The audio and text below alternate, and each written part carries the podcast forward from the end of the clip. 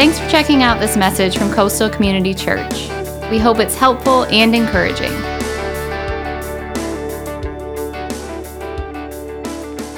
Oh, welcome, welcome. It is a week from Christmas. Thank you for being here with us in person as well as online. Uh, man, I'm excited to be able to bring part three of our Missing Piece series. Uh, excited to be able just to deliver the message today. Uh, and obviously, we're seven days away from Christmas. Now, some of you, are freaking out right now. Like this stresses you out. It is seven days away. You've got so much to do.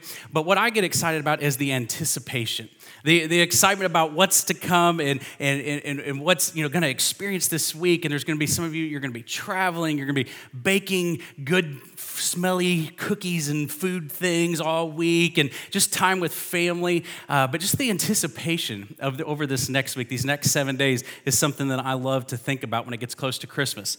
Something I also think about, uh, but I don't love to think about it, is all the missed gifts, missed presents I had over the years, the things I asked for that I didn't get. You know what I mean? You've been there right? Uh, for the last 35 years, every uh, Christmas, I remind my mother that she did not buy me the G.I. Joe aircraft carrier that I wanted as a kid. And so she usually sends a text or somebody, there's a meme going around this year that she keeps sending me. She's like, I saw it again. I'm like, hey, it was $200 back then and now it's worth like $2,000 on eBay. So, like, it would have been an investment, but she just, you know, so I have to remind her every year about the gift I never did get. And some of you, you can think of right now, you're like, oh man, I remember when I didn't get this. And it may be just the, uh, your kids are even thinking about like the anticipation of the things they want. And then there's also that side of them, but, but what if I don't get it? And what, what if it, it doesn't, it's not under the tree? And uh, it, it kind of worries them a little bit. But another thing I think about this time of year is Christmas movies. Anybody else with me? You love Christmas movies? Yes, I love Christmas movies. Now, there's really like four that I like stick to. Like these are the movie. Like the other one's like yeah, there's like this level, but there's like four, three or four that like this, like the cream of the crop, right? Uh, and so I think of like my wife and I, our favorite Christmas movie is Home Alone. Favorite Christmas movie. We love it. We watch it. We've watched it I don't know, 15 times already or something. We've got our girls in on it, they love it. Uh, but one of the other movies that I consider one of the top uh, movies is The Christmas Story. And uh, I also think of like Christmas Vacation. Yeah, anybody with that one? Uh, you know, like you think about all the different movie quotes and characters that come as a part of Christmas and the Christmas movies. Uh, you know, when it comes to the Christmas story, the movie The Christmas Story. Let me let me clarify: the movie The Christmas Story, not the Christmas Story. But when it comes to this, I think of Ralphie. Right? Ralphie's got this one gift that he wants. He is so consumed by it. He's so, and you know, just the anticipation, the stress. What is that gift? And I'm going to read this because I don't want to mess it up. It's the official Red Ryder carbine action 200 shot range model air rifle with a compass in the stock and the thing that tells time. And he's so excited. He's so eh, just excited about this gift that he really, really wants to the point that he says it 30 different times in the movie. That same statement. He is anticipating what this is. He is stressed out about if it's going to come, if it's going to be there on Christmas morning. And you've seen the movie, you know how it goes, and you know the story. But when I think about Ralphie and that gift and what he is anticipating the stress that comes with that, I think about how many of us get stressed over the fact that we, uh, we, we get so stressed that we actually miss out on feeling peace or peaceful because of the things that we are waiting on. We think about the things that we are waiting on. Which is why today's topic, the, the theme of the message today is why is God making me wait? Because when we think about it in that way, we get so stressed and so consumed with just the, the anticipation of why are we waiting on this? This is something I need or it's something I want right now. Just like Ralphie wanted this gun. When it comes to missing peace, we're missing out on peace because we are waiting. We're waiting on things like that call, that text, that email, that, that connection from somebody. Maybe some of you, you're waiting on a, on a job or a job promotion. Maybe you're waiting on uh, a certain money or like a year end bonus from work. Maybe uh, for some of you, you're waiting on, the, on a home. You're waiting on a home. Maybe for some of you, you're waiting on a spouse. You're waiting to, to get a spouse. Like that's what you're waiting on.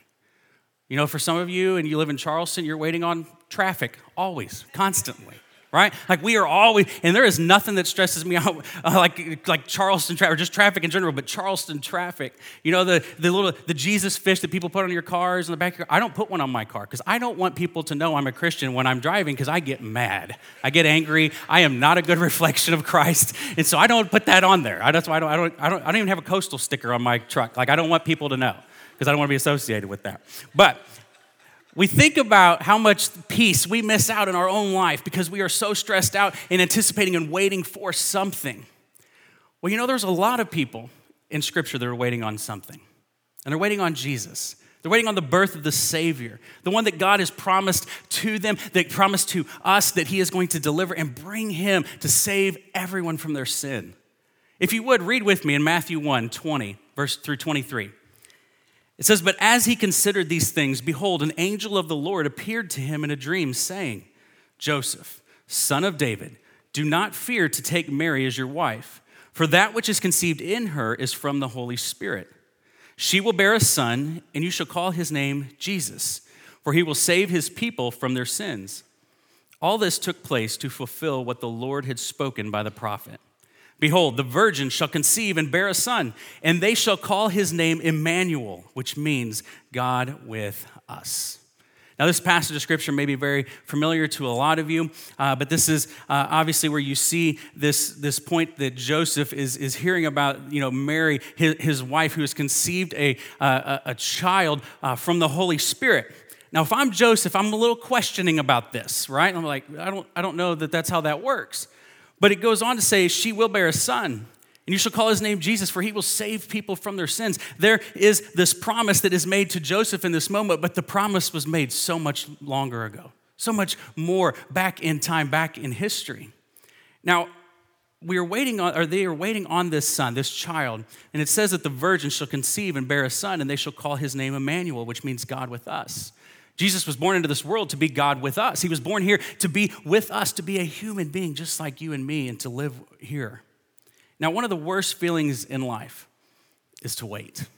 And it's one of the worst feelings over these next seven days. You're, if you got kids, your kids are like my kids probably. We're like, they cannot wait. It's like they're got, they got the countdown, they got the little paper chain, you pull the thing off, or you got the little calendars, or what, you got all these things.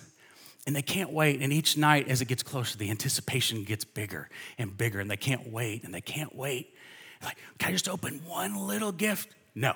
Just one little, no. Like, and like you're trying, it's just constant, right? And they're just getting so stressed in the anticipation of what's to come. But it's one of the worst feelings in life is when we are waiting on God. Have you ever felt like He's taken too long? Ever felt like he's not listening to you? You ever felt like he's maybe even forgotten about you? We've probably all been there, right? We've all had this experience where we feel like, like where is he? Where, where's God? What is going on? We are all waiting on something. You know, if you're watching online, tell us what's something that you're waiting on. Maybe for you here, think about it right now. What are you waiting on personally? In your own life, what's something right now that you are personally waiting on? Is it that new job? New career? Is it, uh, you know, that, that you're in bonus? Is it a, a, marriage that's, that's, that's hurt or that's broken? You're waiting for it to be healed? Maybe it's anxiety or depression and you're waiting for that to just subside and just, to just go away. Maybe uh, for some of you, you're waiting on a spouse, waiting to meet someone who could become your spouse, and the anticipation is just driving you crazy to where you do not have peace. You're stressed, you're struggling. And sometimes during this season, this time of year, this maybe weighs on us even a little bit more that we've been waiting so long that we start to wonder is God really there? Does he even care of what I'm going through, what I'm experiencing? Well, this is exactly what people felt like during biblical times when they were waiting on the Savior. Because you see, in the Old Testament, God promised to send the Messiah, He promised to send the Savior, but nothing came. They kept waiting and waiting and waiting. And God's people had been waiting since the beginning of creation, since the Garden of Eden, when He promised to send the Savior, and they were waiting all of these years for the Savior to come. And in Genesis 3, Adam and Eve sin against God. Three chapters into the Bible. You know the story, right? God creates the heavens and the earth, creates, creates the world seven days. Two chapters later, the humans that he had created, Adam and Eve, sin against God and they you know, go against what God tells them to do. And God confronts them in that. And, he, and when they, they are confronted, they begin to feel shame and what we can do is pick up this passage of scripture in Genesis 3:15. Let me read to you this. This is God speaking to actually the serpent who led them into uh, rejecting and going against God. God says, "I will put enmity." Enmity, if you don't know, is a word for another meaning of uh, the word like hostility. So God will put enmity, hostility between you and the woman, and between your offspring and her offspring. He shall bruise your head, and you shall bruise his heel. Now, uh, when I read that and I think between your, there, you know, there should be enmity between you and the woman, the snake and the woman, and between your offspring and their offspring. I think like my wife hates snakes, so this is still true today, and many of you would agree with me that like there is still hostility there. But that last part of that verse, he shall bruise your head, and you shall bruise his heel. Here's what I see here. Is that the serpent, the snake, may bruise the heel, may, may just make, make, you know, make, make somebody stumble, but Jesus is going to bruise the head. He's going to, another term here would be crush, going to stomp on the head. He's going to take him out. That is this little infant child that we get to worship, that we celebrate during this time of year. Is that he is going to come not just as a baby, but as a baby who grows into a man who overcomes death and defeats the, defeats the grave for us, for you, and for me. Now, God promises right here in this third chapter of the Bible to send a Savior. And it's more than 3,000 years before the Savior comes. Talk about waiting, right? Talk about why, you know, why is God making me wait? It's been six months. It's been six months. Like these people waited 3,000 plus years for the Savior to arrive. In Isaiah 7, uh, we're going to read here in just a second. Isaiah 7, this is about 2,500 or so years after Genesis 3. And it's about 700 years before Jesus is actually born. And on Isaiah, it says, Therefore, the Lord himself will give you a sign.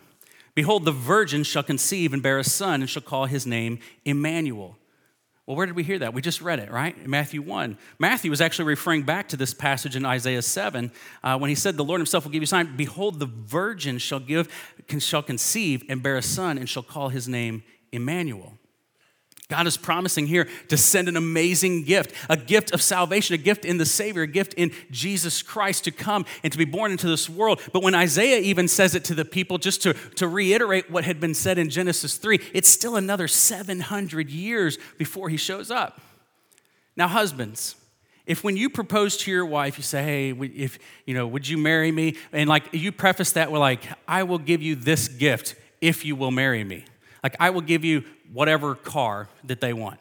I will give you a, a house on the cliffs overlooking the beach if you'll marry me. Or I'll give you, I'll give you a credit card with an unlimited spending amount. Ladies would love that. That's a great Christmas gift, okay? Like, but if they made that promise to you, and ladies, you're like, yes, yes, let's get married. And you get married and you go and like it's five years and it's 10 years and it's 30 years and it's 50 years and you're like 80 years old and you're like, I still haven't got my car. I still haven't got my credit card. Where's my house overlooking the beach? And you're waiting on this promise. In that moment, you would smack him and you would smack him over and over because you would be so upset that the promised gift never came. How would you like it if a gift was promised to you and you had to wait between three and 4,000 years for that gift to come? That's what the people of the Old Testament felt like. That's what the people in Scripture begin to feel like because they're like, why are we waiting so long? What are we waiting on? Or why, or why are we waiting on this? Because God promises to send the Savior. And for so many years, God's people waited. We can all relate to this. Well, what you were waiting on uh, in your own life, maybe a little different. Maybe it's this exact same thing. So, what are you waiting on God for? Better yet, the question a lot of us want to answer is what is God doing while I'm waiting? Like, what's He doing? I'm waiting on the answer here. I'm waiting on this blessing. I'm waiting on this thing or this situation or something to be resolved or whatever it may be. But what's God doing? Well, there's this period of history that's actually not in the Bible, uh, that's called the intertestamental period. Intertestamental period. Now, it's the 400 year gap from the end of the Old Testament, the very last words, to the beginning of the New Testament. There is a 400 year gap right there between these two uh, Old and New Testament. And during this time, God did not speak, He went silent. He didn't speak. That's even worse than before, because at least in the Old Testament, after he had promised the Savior was coming, he still continued to talk. He still continued to, to verbally connect with the people. Then he went 400 years without talking, without speaking, before at least God was speaking to them. And that sometimes would be a struggle for many of us if there wasn't any talking, if there wasn't any speaking, any communication. I've been married 16 years, and it, but it didn't take me until uh, probably 16 days to learn that when your wife is silent, it's not a good thing, right? Husbands, you agree. Like if you say, Is everything okay? And they just go, Hmm, you know something's wrong. In that moment, you begin to confess everything that you can think of. You're telling stuff that's not even known yet, right? Like you're, you're just laying it out, like, I know something's wrong. I've done something, something's not right. But that's not the case with God. Just because he's silent doesn't mean he's not there. It doesn't mean he's not listening to you. It doesn't mean he's not working either. And so, if it's not the same case with God, we feel like each and every one of us, we're like, man, I need, I need an answer. Uh, I need a sign. I need a, a feeling. I need something. Anything is better than silence. Which leads me to our very first point, the very first truth that I have for you this morning, and that's this. Just because God is silent doesn't mean he is absent. Just because God is silent doesn't mean he is absent. You may be going through life and you're like, I haven't heard God speak to me in a while. I haven't felt his, his leading or his nudge for me in my own life in a while. Like, is he still there? Have I, have I gone away? Have I walked away? You see, while we are waiting, God is working. Well, what's he working on? Why is he taking so long? Those are the kinds of questions that we have. If you look in Galatians 4, uh, verses 4 through 5, it says, But when the fullness of time had come, God sent forth his son, born of a woman, born under the law to redeem those who were under the law, so that we might receive adoption as sons. Look at this verse in verse 24. When the fullness of time had come. So, uh, uh, this, this, when the time is complete, when it's a, a full measure, it's the perfect time. The literal phrase here actually means when the time was fully pregnant. So, like when it had reached the end, it was ready to, to burst forth. It was ready to be born. It was ready to happen. The perfect time. When that fullness of time had come, God sent forth his son, and that son was born of a woman and born under the law, just like you and me. That we are born of a woman, that we are born under the same law, the same you know, sinful human nature. We are all born into that and under that. But he was born to redeem those like you and me who were under the law. He was born to make the payment for sin on our behalf so that we do not have to. He was born to redeem us so that we might receive adoption as sons, meaning we might be adopted into the family of God when we surrender our life to Christ who died on the cross for us. This, this baby Jesus that we celebrate and that we worship, that we get to experience adoption into the family of God. We get to experience it. It's an, it's an amazing thing because Jesus is born of a virgin, Mary. And he didn't inherit the sin nature of the earthly father because the Holy Spirit was who put the child into Mary. Now, Jesus was born without sin so that he could redeem us from sin. He was a perfect sacrifice. And that's really the story of the gospel is that we each one of us comes into this world as sinners. We have a sinful humanity, a sinful nature of, of who we are, and, and it's just the, the darkness of our heart. And then we also have sins that we commit, the things that we do, the, the, the, lies that we tell, the mistakes that we make, the things that we do that are wrong and against God or against others. But Jesus comes into this world, born of a virgin, laying in a manger, lives this, this life of humanity, but lives it perfectly, without sin. He lives this life until he's an adult, and as an adult, he goes to the cross and he dies on the cross with your mind and or excuse me, your name on his on his mind, your your soul on his heart, your sin on his shoulders. And he takes the weight of sin so that you don't have to.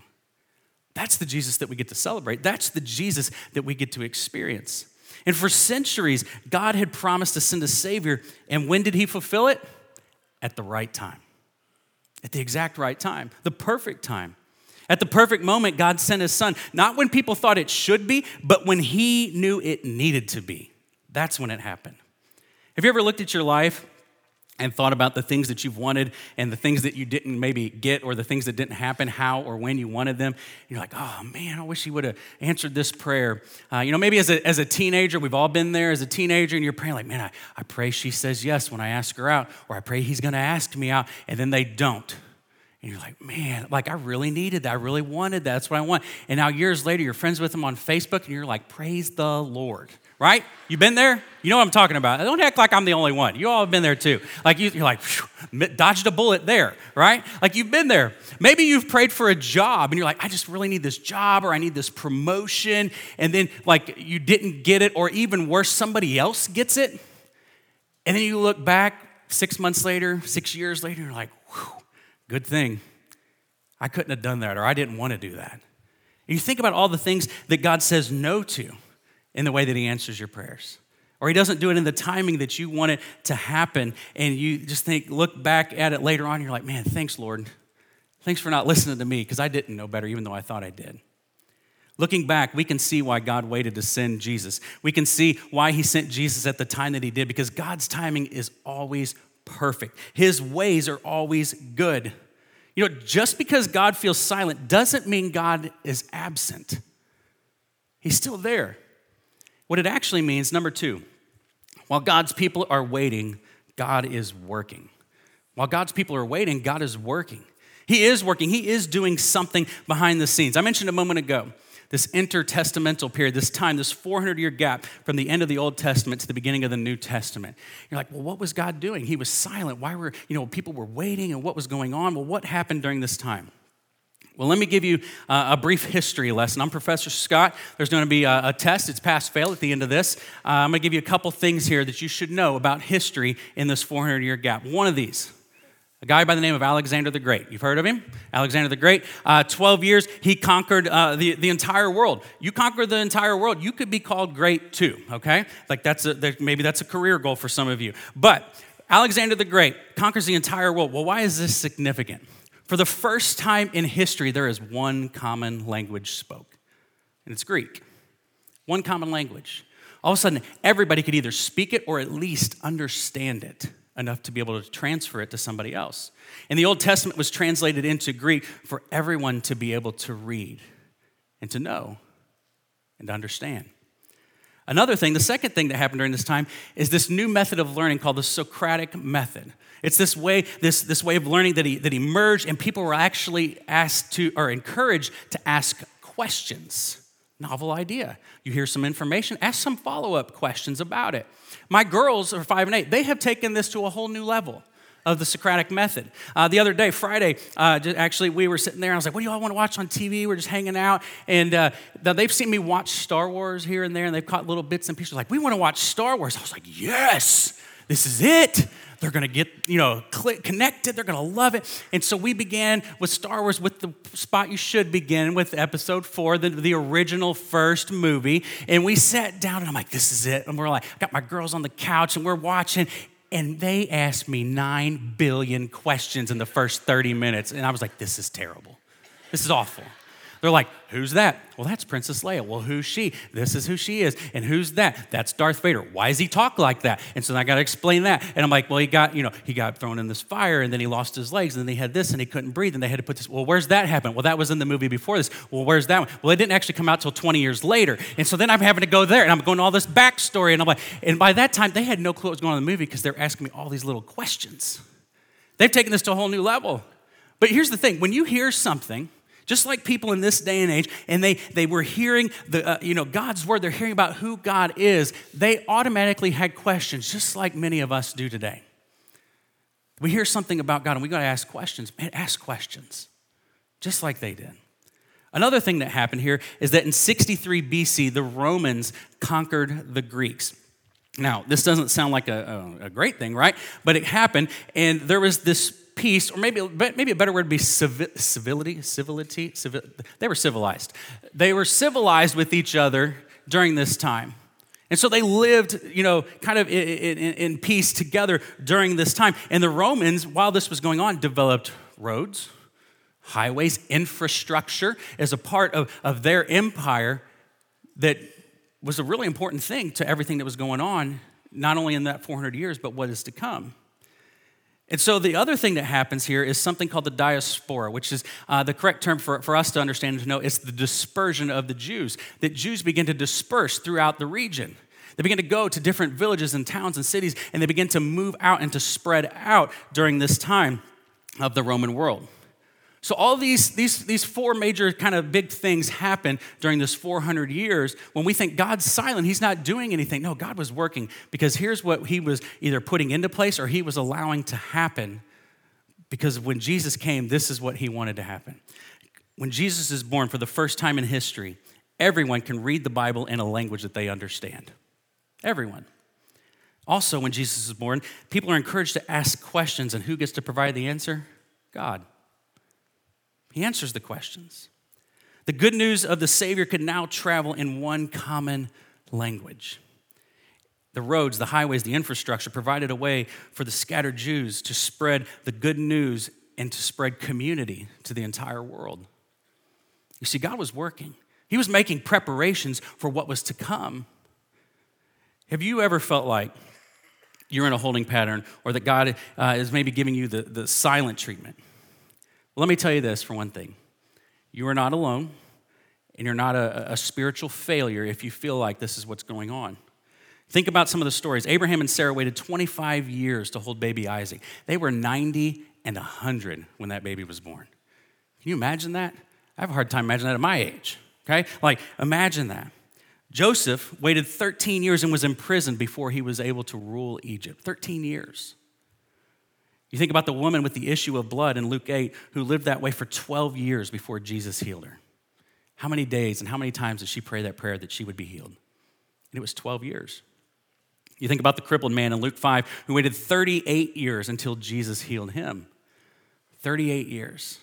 He would pray, he would seek out opportunities for treatment. And people, I just need to be healed. But it took 38 years. How many times did he ask that question? Why is God making me wait? Just like some of you might be doing. Here's what I want to tell you God's delays are not necessarily God's denials. While you're waiting, God is working. His delays are not necessarily his denials, which leads to our third truth, and that's this you might be waiting because it's not ready yet. You might be waiting because it's not ready yet. You might be waiting on an answer, a miracle, a provision, but maybe, just maybe, it's not quite ready yet. God might still be working on it, or God might still be working on you. He might be preparing you for what is to come. Some of you are here and at whatever age you are, you thought you'd be married by now. You've prayed and prayed. You're still single. You're waiting. Some of you are married, but it's maybe not a, a, as positive or as uplifting as you hoped. And you're praying and you're praying, and nothing's changed. Some of you have wanted a child for so long, and you've prayed, and month after month brings no good news. And you keep wondering, God, why are we waiting? God, what's going on? Some of you here think you deserve that job promotion, and you've been praying and praying, and no response, no answer. You're like, God, what's, what's going on? Why am I being made to wait? Maybe you are ready and waiting. You're waiting for God to answer your prayer. You're waiting for Him to answer it in your own time, though. But what if you aren't ready? Maybe it's ready, but maybe you're not. Maybe God is still working in you. You know, I, I work with uh, our young adults here, and um, one of the questions I get asked all the time is Pastor Scott, do you know any good Christian men in their 20s or 30s that are single? My typical answer is no. It's a unicorn. It's like a, you know, Sasquatch. Like you can't find that, right? It's really difficult. If you are one of those, by the way, see me after. I could have you like 100 dates lined up right now before you head out of here today. But it's hard to find. But people pray for this. And when I work for when I work with our, our, our young adults, our single young adults, uh, I hear these things like, man, Pastor Scott, I, I, want a good Christian woman in my life to be able to, to just to marry and to settle down. Or Pastor Scott, I, I want to find that good Christian man to, to be able to just have this life with and to start life together. And man, that's awesome. And I, and I pray with them and over them about those kinds of things. But one of the things I always do tell them in that moment too is, are you ready for that? Are you prepared for that? You're looking for a good Christian man. Are you what a good Christian man is looking for? Maybe take that moment, take that time to, to work on your own life to allow God to do something in you and do something amazing in you. You, you want to be, you want this experience and you want to, to have this, but are, but are you prepared for it? You know, some of you that are in here, is any single, every, every one of us, uh, myself included, and everybody watching online, we want to be used by God to do something great, to do something amazing. But are you ready for that? Are you really ready for God to do something amazing in you and through you that you could experience the, you know, everything that He has to offer, this blessing, this, this action, this, this thing that you're going to do or that you're going to experience or receive? Are you prepared for it? So many times I don't think that we are. Now, number four says, before God does something for you, you need to let Him do something in you. Before God does something for you, you need to let Him do something in you. While we are waiting, we need to continue to grow. We need to grow in our faith. We need to grow in our patience and our trust and our, and our understanding and our, and our dependence on Him. We need to grow in our own personal relationship with Christ so that God can do something in us before He will do something for us or even something with us. What I want to tell you is this don't waste the waiting. Wait time is prep time. Wait time is prep time.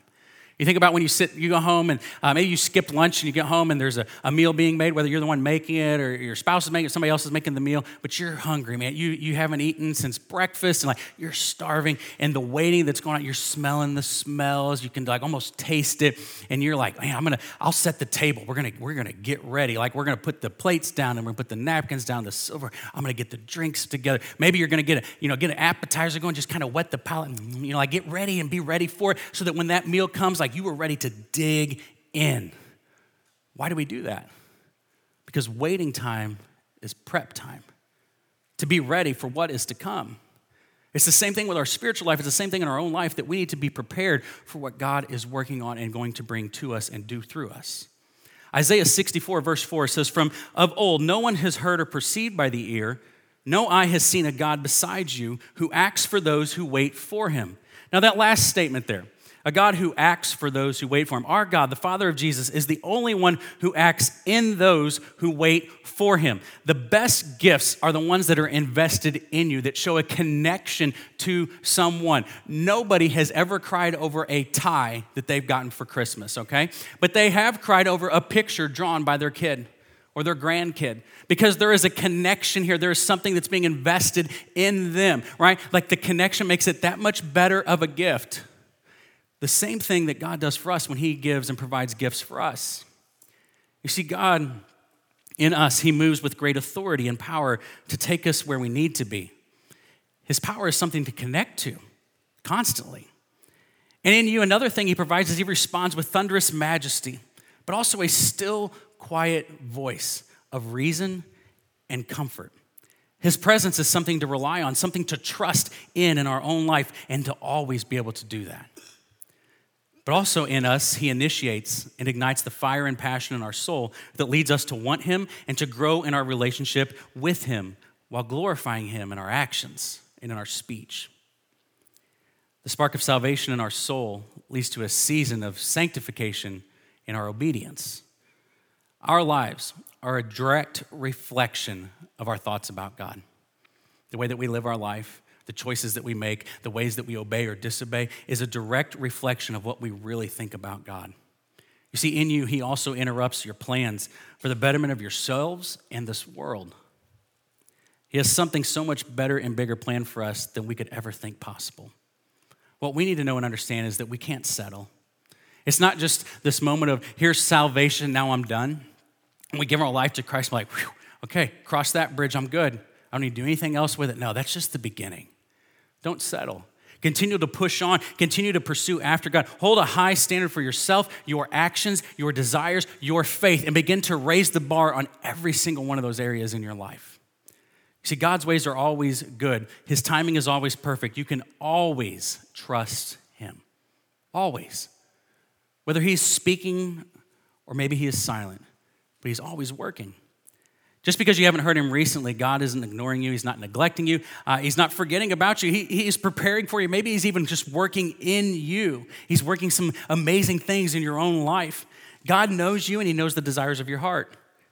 The question is Does your heart match up to what your mind and your words say that you want?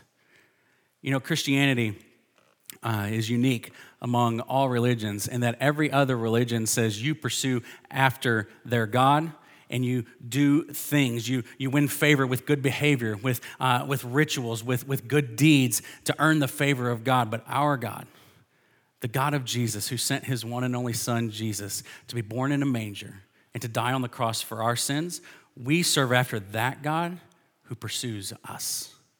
He came to us.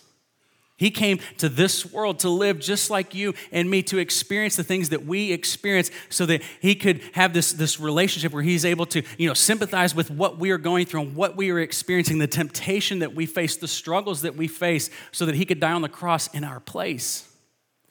We serve a God who pursues after us. And when the time was perfect and right, God sent his son and they called him Jesus. He is the Messiah, he is the one that saves us. He is God with us. He is Emmanuel. You know the song, O come, O come, Emmanuel. It goes on to say, ransom captive Israel. We are the captives. We're the ones that are captive by our own sin, that are held back from experiencing everything God has to offer. And He has come to redeem and to ransom us so that He can bring us back and to adopt us into His family. But we must surrender who we are and surrender to Him as the Lord of our lives. To experience everything that that little child was born in the manger so that we can have freedom and that we can have life. If you look in 2 Peter 3 9, it says, The Lord is not slow to fulfill His promises, some count slowness, but is patient towards you, not wishing that any should perish but that all should reach repentance. God's patient with us. He doesn't want us to perish, He wants us all to reach repentance. So I'm going to close with this question What if the God that you are waiting for is actually waiting on you? Waiting on you to step out, waiting on you to act in obedience and to surrender your life to Him so that He can continue to work in you and to bless you and to bring you everything that you need to not live in this world, but to live for eternity with Him. Sounds like a great gift. That's the anticipation that we come into this week with as we celebrate the birth of Jesus Christ. My hope is that you have a relationship with Him and that you can find your faith and your trust in Him. Let's pray. Father God, this morning, Lord, we are thankful for who you are. We are thankful for your son Jesus and who we celebrate this week and his birth. Father, we are so thankful that you pursue after us by sending your son Jesus to come into this world, to put on flesh, to seek after us, to live in the way that we live, to be tempted just like we are tempted. Father, to die on a cross in our place. Father, we celebrate Christmas in light of Easter to come. That this child is born into a manger to ultimately die on a cross in our place. Father, we are so thankful for that. Father, for those that are here or watching online that don't have a relationship with you, God, I pray that they would know this that you have created them, that you love them, that God, that you are working something amazing in their life and you are calling them to yourself. They need to simply humble themselves, to repent of their sin, and to surrender their life to you, to experience a life of eternal, eternal blessing and joy found in you. It's in your Son's name that we pray. Amen. Thanks for listening. From Pastor Chris and the family at Coastal Community Church, have a blessed day.